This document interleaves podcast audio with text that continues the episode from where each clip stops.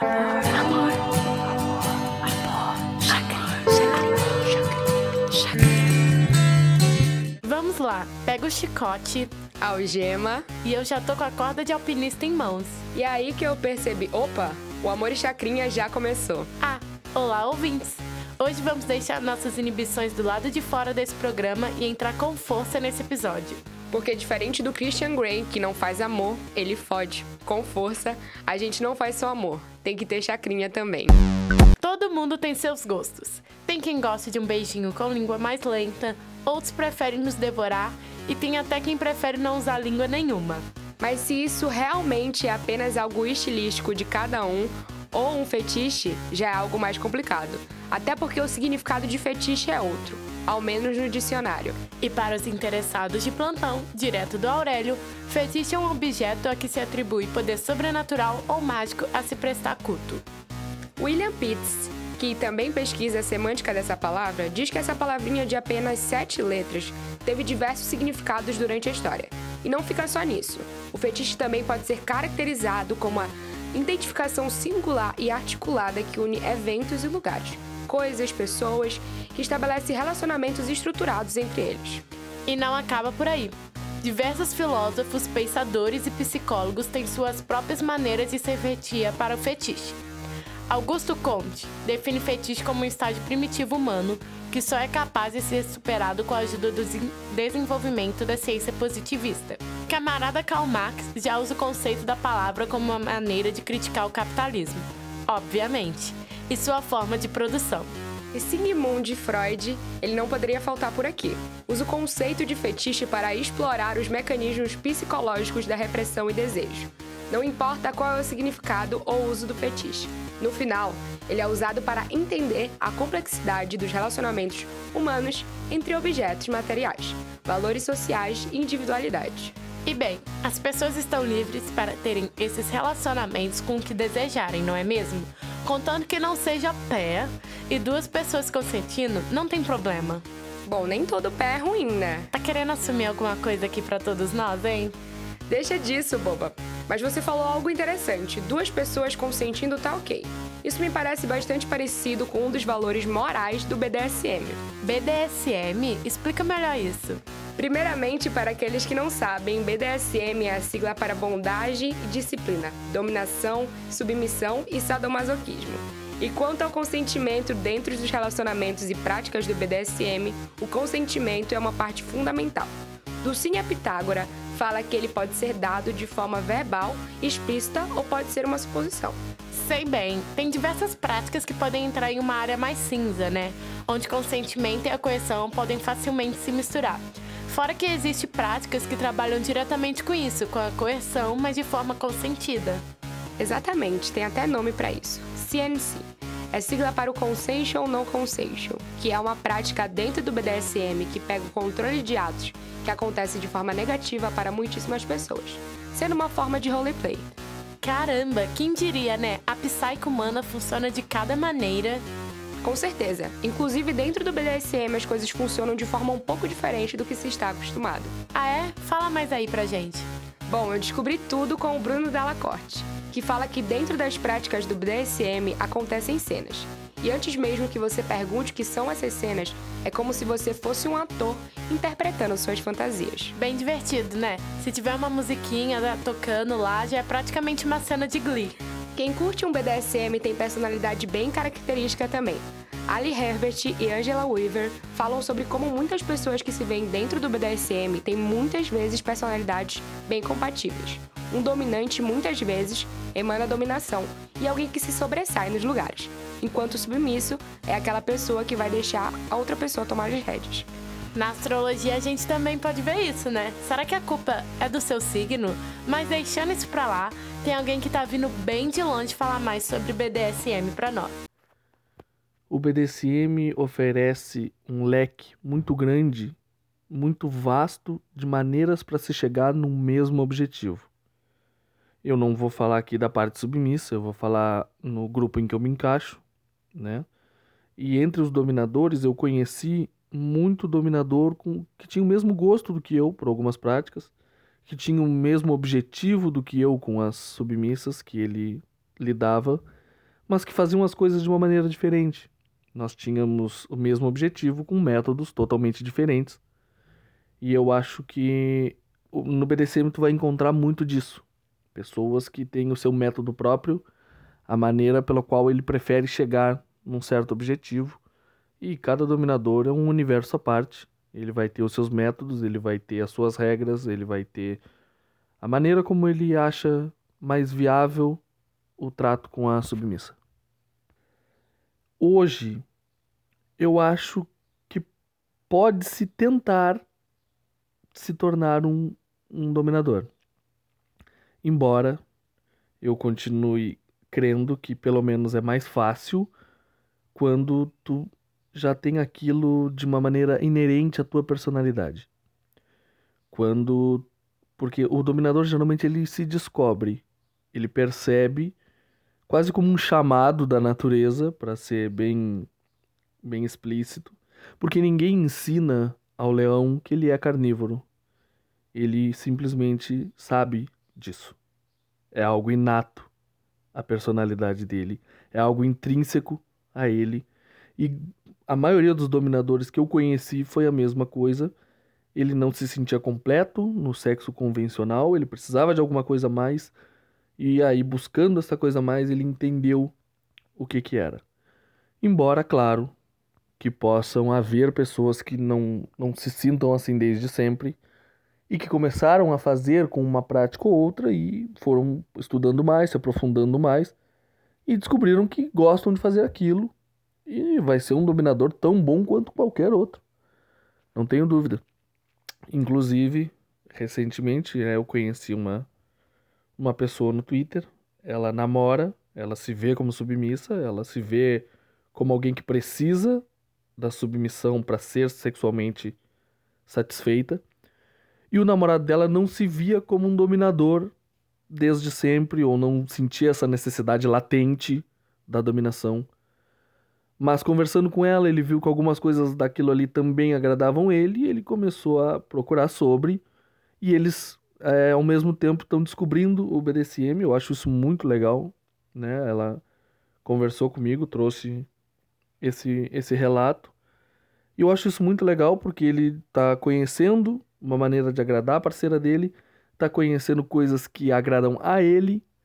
E então eu não posso excluir ele e dizer que não se pode tornar um dominador, que somente quem nasceu assim, que seria uma imensa bobagem, seria desconsiderar os casos que estão me apresentando. Então eu acho que sim, pode se tornar um dominador. Talvez o dominador que tenha se tornado por esse tipo de situação possa não agradar a todas as submissas. Não tenho dúvida disso, pode acontecer. Como também pode acontecer de um dominador que sempre se viu como dominador não agradar. Isso é, um, é uma, uma coisa normal nas relações humanas.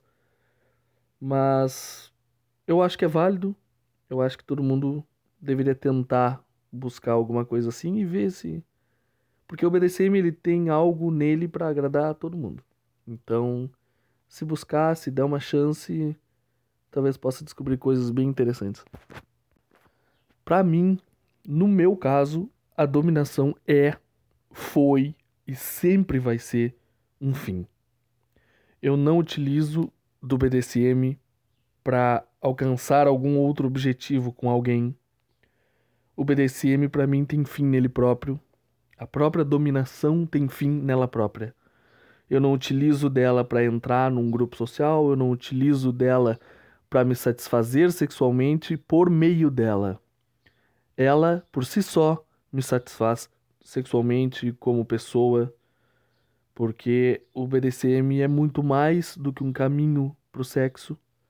O B D S M, para mim, claro, né, na minha opinião, no meu jeito de ver as coisas, no modo como eu faço as coisas, ele é autossuficiente.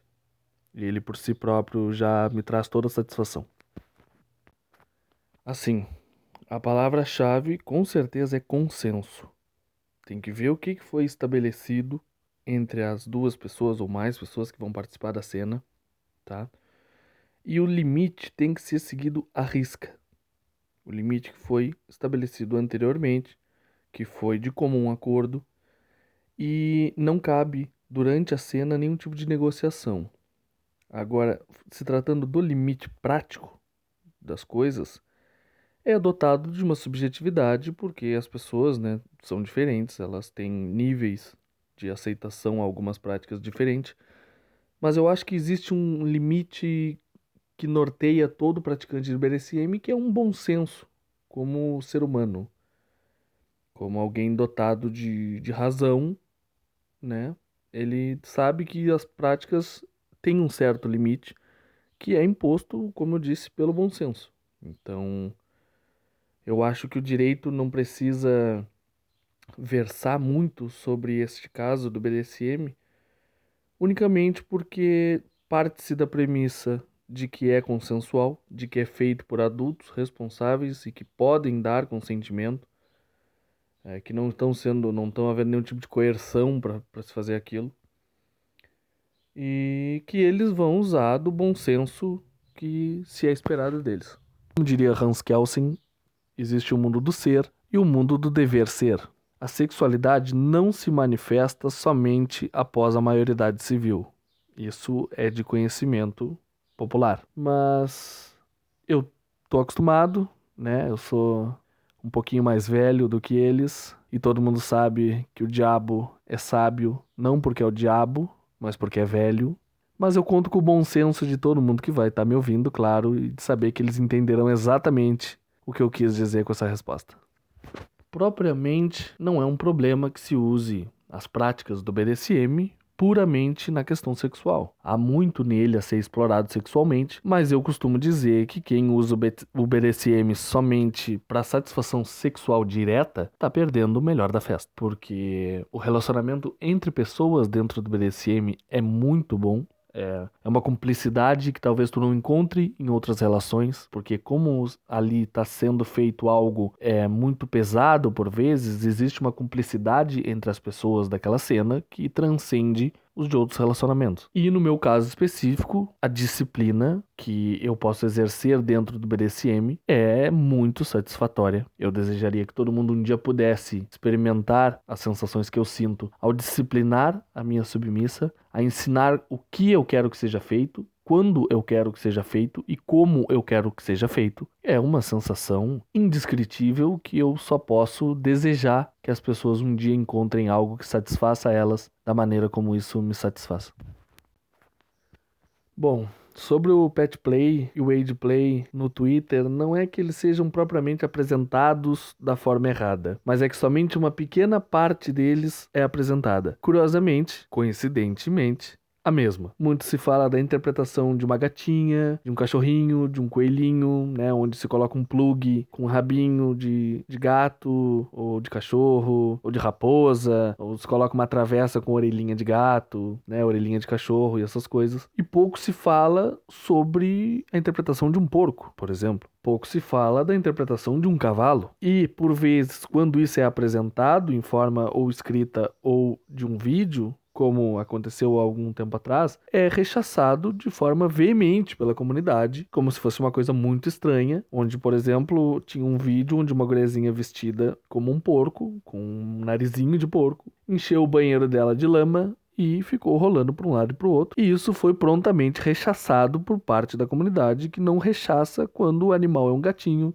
um coelhinho, uma raposa, né, um cachorrinho. Então, o Twitter sempre apresenta unicamente a parte estética, o que me leva a crer por vezes que isso é somente em prol do engajamento e não um desejo real e pessoal de quem está publicando. Em questão do AgePlay, é basicamente a mesma coisa, onde quase sempre a guriazinha vai interpretar uma mocinha mais nova, enquanto o cara vai interpretar um cara mais velho, e assim vai ser a cena, né, com alguns textinhos e algo mais estético, também novamente me parecendo para ganhar engajamento, porque no AgePlay pouco se fala da submissa interpretando uma senhora de oitenta e dois anos, o que é perfeitamente possível, faz parte também do AgePlay, e não é apresentado porque não é, novamente, estético. Então, tudo que choca é rechaçado, tudo que é estético é publicado em prol de conseguir engajamento. Claro que pode ter outra explicação, que eu não sei, eu estou julgando aqui somente pelo meu achismo, vamos dizer assim, né? Para deixar de uma maneira bem humilde. Então, todo mundo que me segue há um, um pouco mais de tempo, né, já tá acostumado, já, já sabe da minha preferência ao anal. E para te contar aqui de uma forma resumida, basicamente, eu sempre tive ligado ao sexo anal, pelo menos como ativo. E isso vem das minhas primeiras lembranças antes mesmo de eu ter uma experiência sexual.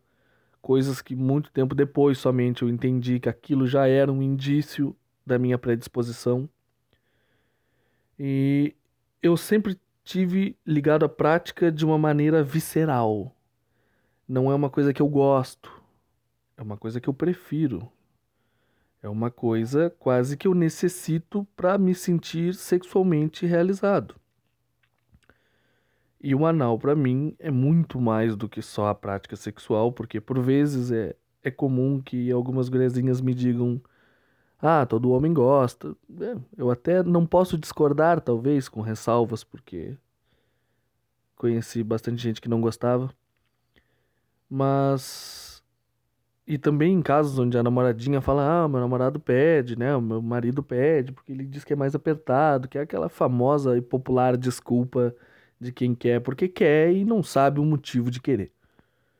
E o anal é muito mais do que isso. O anal é sobre sodomia. O anal é sobre sodomizar a outra parte. O anal é sobre subjugar a outra parte. Sobre humilhar a outra parte. Sobre menosprezar a outra parte.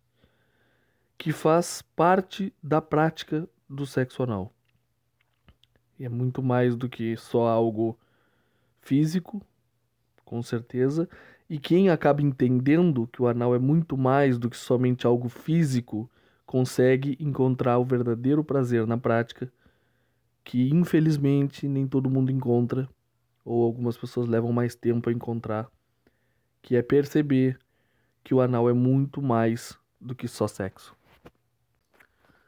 Como último recado, eu posso dizer com toda certeza de que o B D S M tem espaço para todo mundo. E o B D S M tem exatamente o que tu procura, mesmo que tu não saiba o que é. Então, se tu der uma chance, com certeza essa comunidade vai te mostrar coisas que tu gosta e tu nem sabe que gosta ainda. Caraca, uau! Meu cérebro está cheio de informação sobre. Me sentindo dominada pelo conhecimento. Vou te dar um tempinho para sair desse transe, porque logo após o intervalo teremos uma convidada especial para conversar com a gente.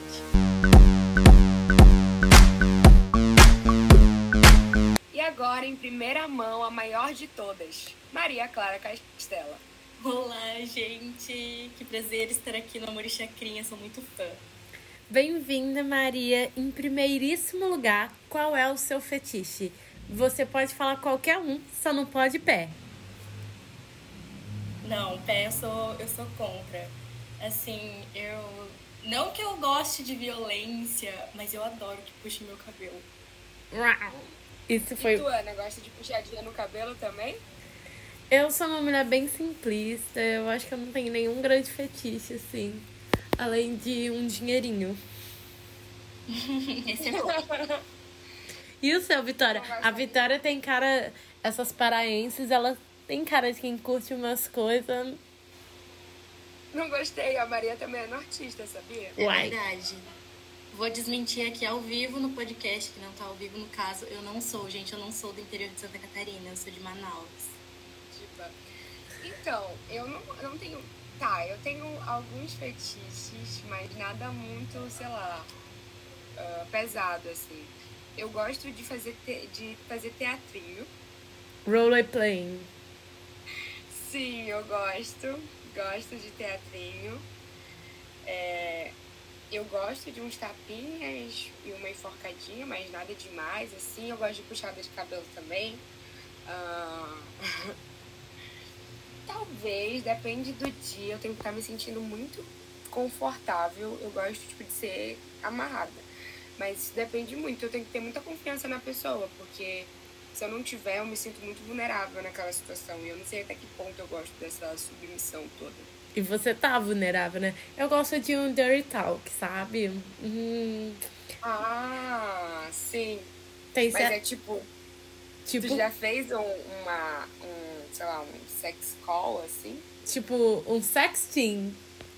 É, um sexting. Ah, um sexting, ele tem o seu valor. Ele tem o seu valor, sabe? Tem ah, a... eu acho... Ah, não sei, eu não gosto, não. Você não gosta? Eu também não gosto de dirty, de dirty talk. Mas aí vocês fazem o que lá na hora? Fica quieta? Uai, amiga. Às vezes o silêncio diz tudo. Às vezes o silêncio diz tudo, mas eu gosto que, tipo, sei lá...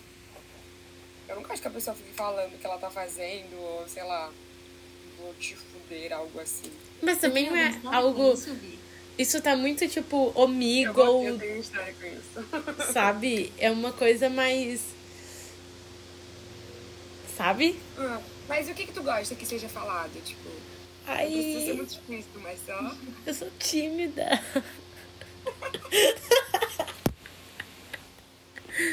Ai... Depende, né? Depende da pessoa. Risos. Mas tu gosta que fique falando, ó, tipo, durante toda a trama? Só... Também não é assim, né? Não é psicólogo. Não, tipo, ah, gostosa, ah, delícia, não sei o que e tal. Ah, sim. Tem certas pessoas que sabem o que falar.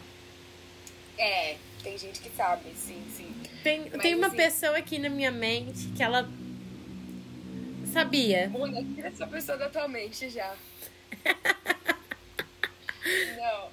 Mas o que que eu ia falar? Eu ia falar que a Maria perguntou se eu tinha alguma história com isso.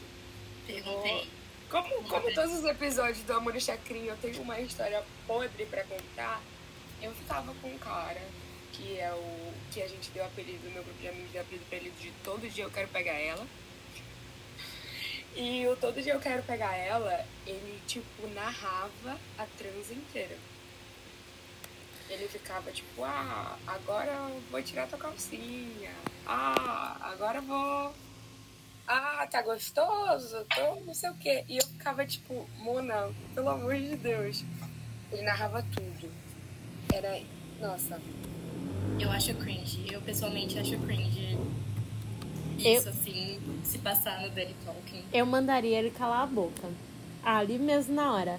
No primeiro, hum, estou tirando o sutiã dela. Eu falo, Mona, você acha que a gente tá onde? No ponto de encontro? O, o programa da Rádio Ponto? O ponto de encontro? Porra, você tá falando isso por quê? Tem alguém assistindo isso aqui? Isso aqui é um, é um conto erótico. E aí cê tá passando no Spotify. Só, só esse é o motivo. E daí ele ficava tipo, ai, tô, tô te fudendo, não sei o quê. Gostosa. Eu ficava tipo, tá, Mona, eu sei tudo que você tá fazendo. E você que sabe. Que... Eu que tô aqui sentindo, então. E por que que você se submeteu a isso? Eu não quero falar sobre isso. Isso é assunto de terapia. Não, mas tirando toda essa questão, ele transava bem. E ele, né, ia me buscar e tal. Então tinha todo o contexto. Ele era bem gostoso, ele era mais velho, tinha carro, não sei o quê, popopó.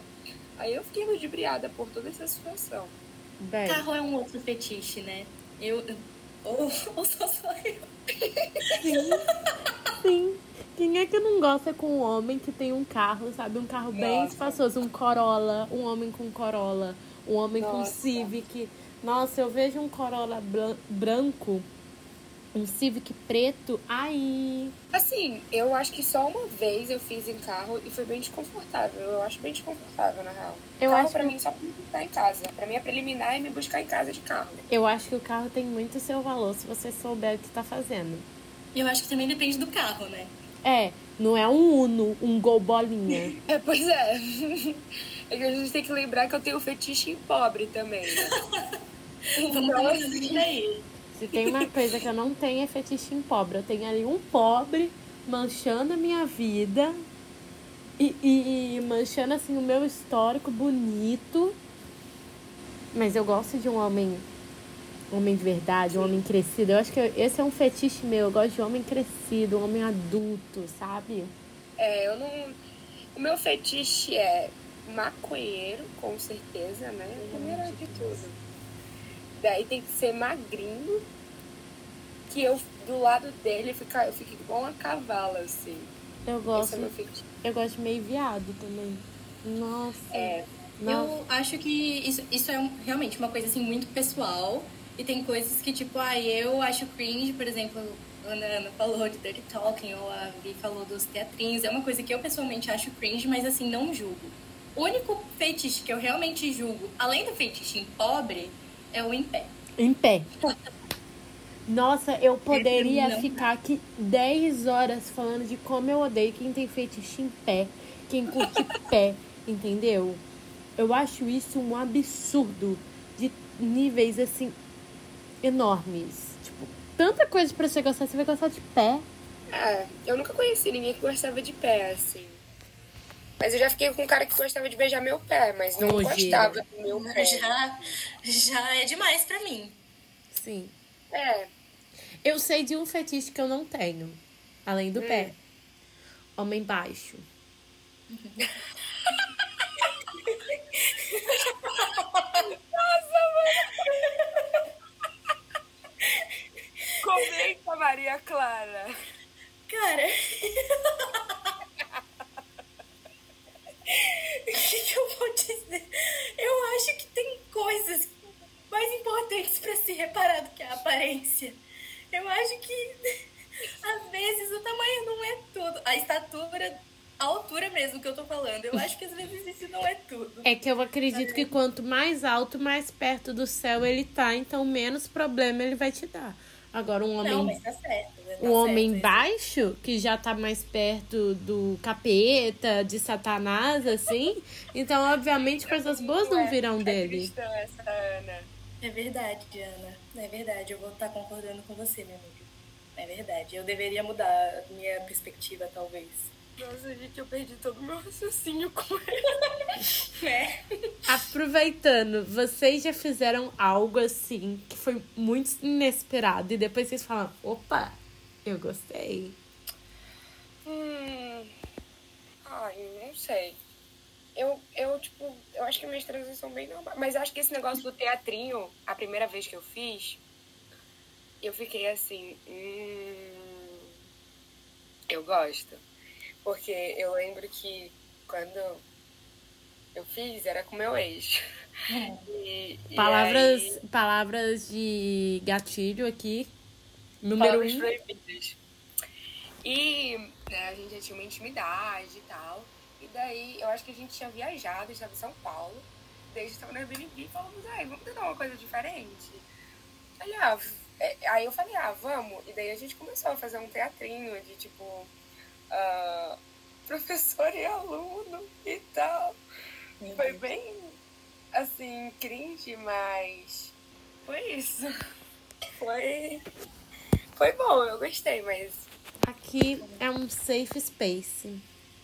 Ah, sim, com certeza. É, daqui a pouco só o curso inteiro vai estar ouvindo a gente, no mínimo. Mas, assim, é... Eu não sei, eu não sei se eu conseguiria fazer isso com outra pessoa que eu não tivesse intimidade. Eu acho que eu tava tendo essa conversa com a Maria, que, tipo, as coisas que eu tenho são muito mais se eu tiver intimidade com a pessoa. Uhum. Tipo, eu não vou querer fazer teatrinho com um cara que eu nunca vi na vida, sabe? Tipo, na primeira vez a gente, não, vamos fazer um teatro, porra, te fuder, né? Sim, sim. E você, Maria?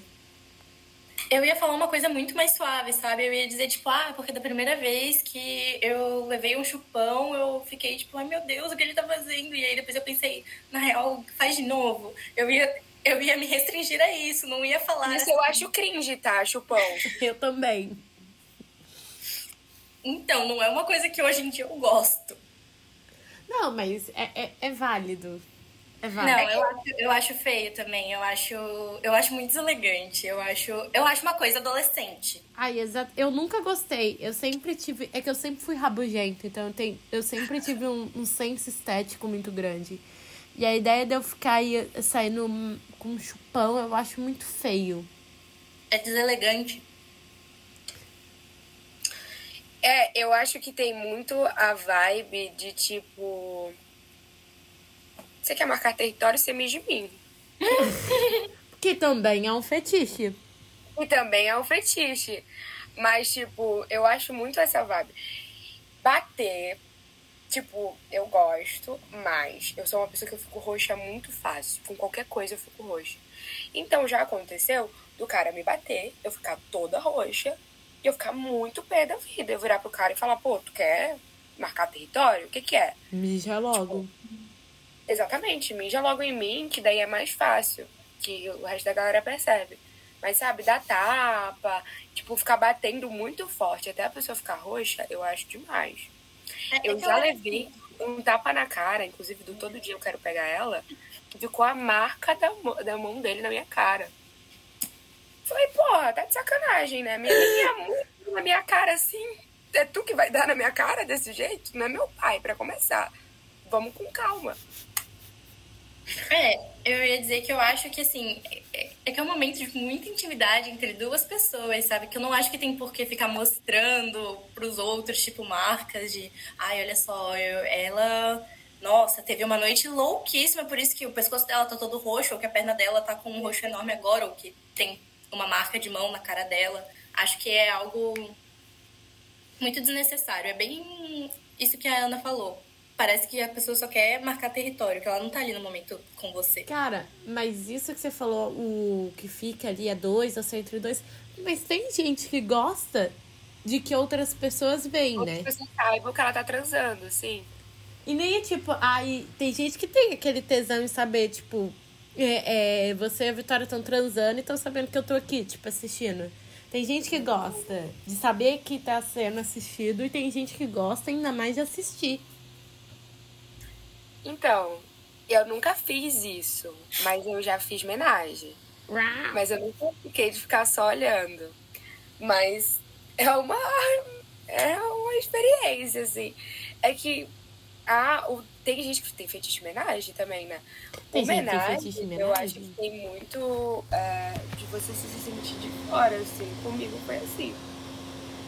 Mas acho que porque uma pessoa era minha namorada e tinha um outro cara. E eu tava tipo assim, ah, você pode largar minha namorada. Ga- Novamente, palavras gatilho. É, mas eu nunca fiquei, tipo, só olhando, assim. Cara, um fetiche pra mim que eu descobri, assim, algo... Vou manter também clean aqui, que eu sou tímida. Gente... A Vitórya não é, pelo contrário. Gente que fuma. Eu, eu, eu lembro que, tipo, na minha adolescência, porque eu fui uma menininha que fiquei com gente bem mais velha que eu, risos. E aí eu fiquei com uma pessoa que fumava, e ali, sabe, e foi um, foi um paiol também, e aquele negócio dele tá arrumando o elastiquinho e acendendo, eu achei aquilo um tesão. É tipo... Nossa, mas eu achei um tesão, tipo, ele colocando na boca e acendendo, e aí apagando... Dando de novo. Nossa, aquilo pra mim foi, foi um homem gostoso. É, eu tenho fetiche maconheiro. Eu gosto, eu, eu acho, tipo, muito charmoso. A pessoa tá fumando ali e tal, também acho. Eu acho gostoso eu... o homem bolando. Nossa, quando ele passa a língua pra fechar assim, nossa, na menina. É, igual... é dessa vez eu tá me abstendo, porque eu sou, eu sou contra coisas fumáveis. Aff. É igual quando o homem é muito forte e aí ele pega, tipo, duzentos quilos como se não fosse nada.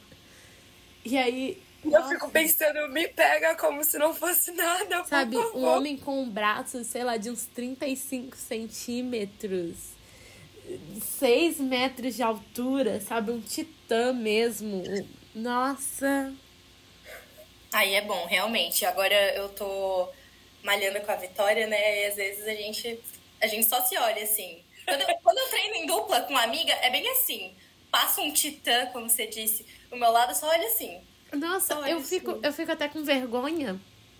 Porque eu vou praticamente pra academia pra fazer o meu cardio e yoga. De vez em quando eu pego lá um peso, assim, peso leve, peso pena.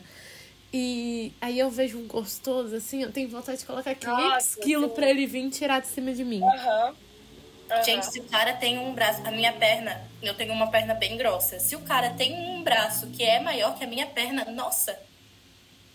Nossa, se o cara tem cara de quem vai pegar assim na minha cintura e me jogar assim pra cima do ombro dele... A resposta é sim. A resposta é, sim. A resposta é sempre sim. Exatamente, cara.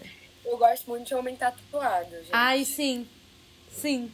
A resposta é, é, é sempre... E com mulher, né, mineira? Tem Ai, alguma... Eu gosto de mulher brava. Eu gosto de mulher que tem cara de hétero. Que tem cara de que nunca vai me dar chance na vida. E que eu vou pegar ela numa festa e vou provar pra todo mundo que, na verdade, ela não era hétero. Essa mulher tem o um nome, né? Eu tô achando essas histórias específicas demais. É. Eu gosto... Eu não! Gosto... Eu gosto de mulher brava, que vai colocar assim o dedo na minha cara e vai falar, quem que você seguiu? Quem que você seguiu? Eu gosto de uma... Eu gosto... Isso eu gosto em geral, mesmo sendo um homem meio viado. Eu gosto de uma pessoa com presença. Meio abusiva? Também assim. Meio amiga, você quer conversar? É que eu li After quando eu era mais nova. Ah, não. Eu li After, gente, perdão. Mas eu gosto de uma pessoa assim... Eu gosto de uma pessoa que sabe de si. Sabe que... Ela sabe que ela é boa e ela não tem vergonha de falar, que é aquela coisa beira arrogância. Eu acho sexy. Eu gosto. Eu gosto muito, tipo, de pessoa marrenta. Mas o que eu falei da menina... Vocês acham que é um tipo muito específico, mas... noventa por cento das meninas que eu já peguei na minha vida são assim. É porque é, é um tipo não, específico, mas, mas né, é Mona? Que você só procura... Foi isso que me deixou preocupada, que não veio um nome na minha cabeça. Veio. Ah, espero que não. Na, na, da Ana foi, veio. Na minha foi mais é, de né? Safada. Mas quando eu namorei com mulher, era bem essa, essa vibe que a Ana falou, de tipo, ai, mulher brava e tal. É bom também. Eu quero uma mulher que vai me pôr no meu lugar. Eu quero uma pessoa que vai me pôr no meu lugar. Sei, eu sou muito mandona. Sim, a gente sabe. Obrigada. Eu gosto de homem obediente. Uau. Eu quero que o homem que, que, que o homem tenha, sei lá, dois metros de altura, uns braços do tamanho da minha cabeça. E eu fale, você vai fazer isso. E ele falar, sim, senhora. Eu vou falar, exatamente. É, eu acho que pra mim tem que ter uma justa medida, sabe? Tem que ter aquela confiança que a Ana falou, tipo, ah, a pessoa tem que ser segura de si. Mas também não tão segura assim. Sim. Eu tenho que ser mais... Sim, ah. pra poder colocar a pessoa no lugar dela, entendeu? O cara, né? No meu caso, o cara no lugar dela. Inteligência. Ah, não. Que eu odeio homem burro. Eu odeio três tipos de coisa. Não, eu odeio homem burro também. Eu odeio Nossa, quatro tipos de pessoas. Eu odeio baixo, homens baixos. Eu odeio homens loiros. Eu odeio gente burra. E eu odeio gente feia. Mas o então, burro... Você ouve a gente muito agora, Maria. É, se você ouvinte é um loiro baixo e burro, feio... A gente sabe de quem a gente tá falando, né? Um loiro e burro, todo mundo pensou em um aí. Ah, é? O que era pra eu estar pensando? Não pensei... Eu particularmente. Ah, tá. Uhum. Eu já tinha pensado nele. É, o primeiro. Eu particularmente adoro um loiro, né? Eu não tenho nada contra loiros. Eu, eu gosto de todas as cores. Eu tenho tudo contra loiros. Eu gosto muito de loiro. E loiro também, né? Então tá. Gosto de loiras. É difícil sabe. Eu pegar um moreno. É difícil, mas é porque eles me querem. Não por causa do contrário. Eu quero uma história de fetiche, de algo meio fetichista que deu errado. Vai. Vai lá, Vitórya. Ah, a Vitórya já contou, Maria. Sua vez também. Calma, eu vou ter que parar pra pensar. Peraí. Ah, eu já sei. Eu não sei se eu quero contar. Nem é nada demais. Mas, assim, eu sempre tive uma pira, assim, de, nossa, adoro prensar a pessoa contra a parede, ser prensada contra a parede também. E aí uma vez eu fui prensar o cara contra a parede e ele se assustou. E aí ele me disse, meu Deus, o que que tá acontecendo? Eu tive que... Ele meio que, tipo, saiu... Não saiu correndo, mas ele foi se afastando, assim, de mim. E aí eu tive que correr atrás dele de volta. Foi, foi um momento. Eu tenho uma história que, após as vinte histórias que eu contei, eu tenho uma história que é, eu só faço isso quando eu tô com muito, né? Tesão. Muito. Pode Exatamente. Falar. E daí, eu não gosto que, que, sei lá, eu esteja lá fazendo alguma coisa e o cara gosta da minha cara. Eu acho isso ridículo, pode no meu cabelo e tal. Só um disclaimer, ela ficou com medo de falar tesão, mas falou goze na minha cara assim, ó. Reto. É verdade, pra tu ver, né? Mas pode continuar. Vou voltar. E daí... eu não gosto disso. E daí eu tava com muito tesão no dia. E daí eu falei, ai, engolou na minha cara. Ficou cega. E daí... Nossa, foi horrível, mano. Veio direto no meu olho. Parece que veio, tipo, direcionado. E daí é... depois estava eu com um colírio. Hum. E fazendo compressa gelada no meu olho. E pensando, meu Deus, eu vou ficar cega. É a conjuntivite na hora, né? Nossa, eu fiquei com muito medo de ficar com conjuntivite. Eu falei, nossa, se eu pegar conjuntivite, tu vai pagar o meu colírio. E eu vou ficar usando óculos escuros que tu vai comprar também. Mas alguma, alguma coisa mais que vocês querem falar para chacrinhas e chacretes? Eu acho que eu já falei demais até. Ah, nunca é demais de você. Eu, eu tô no, no time da Ana de dizer, ai, sou contida, se quiser saber mais... Aí, sigam gente, Maria Clara pensa... no Instagram, underline Maria. Ponto Clara, underline. Ela falando. Ela tem vinte e um. vinte e dois. vinte e dois, que se deixar mais nem fetinha. Não quis. E tá doida pra contar pra alguns de vocês o fetiche dela. E ela tem uma bunda, ó. Uau. É verdade. Não tem mais o que dizer, não. É verdade.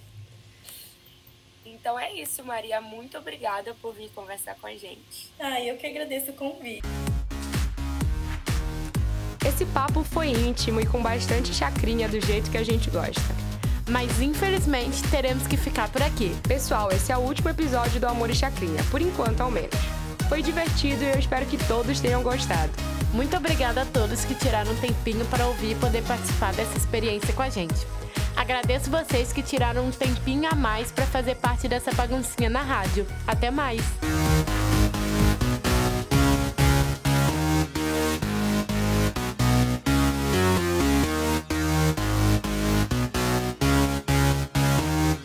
Esse programa foi produzido para a disciplina de laboratório da Universidade Federal de Santa Catarina. Apresentação, roteiro e edição por Anna Beatriz Vilete e Vitórya Navegantes. Monitoria por Vinícius Graton, coordenação técnica por Roque Bezerra e Peter Lobo, orientação do professor Áureo Mafra de Moraes. Rádio Ponto U F S C. É jornalismo, é B D S M, é fetiche e ponto.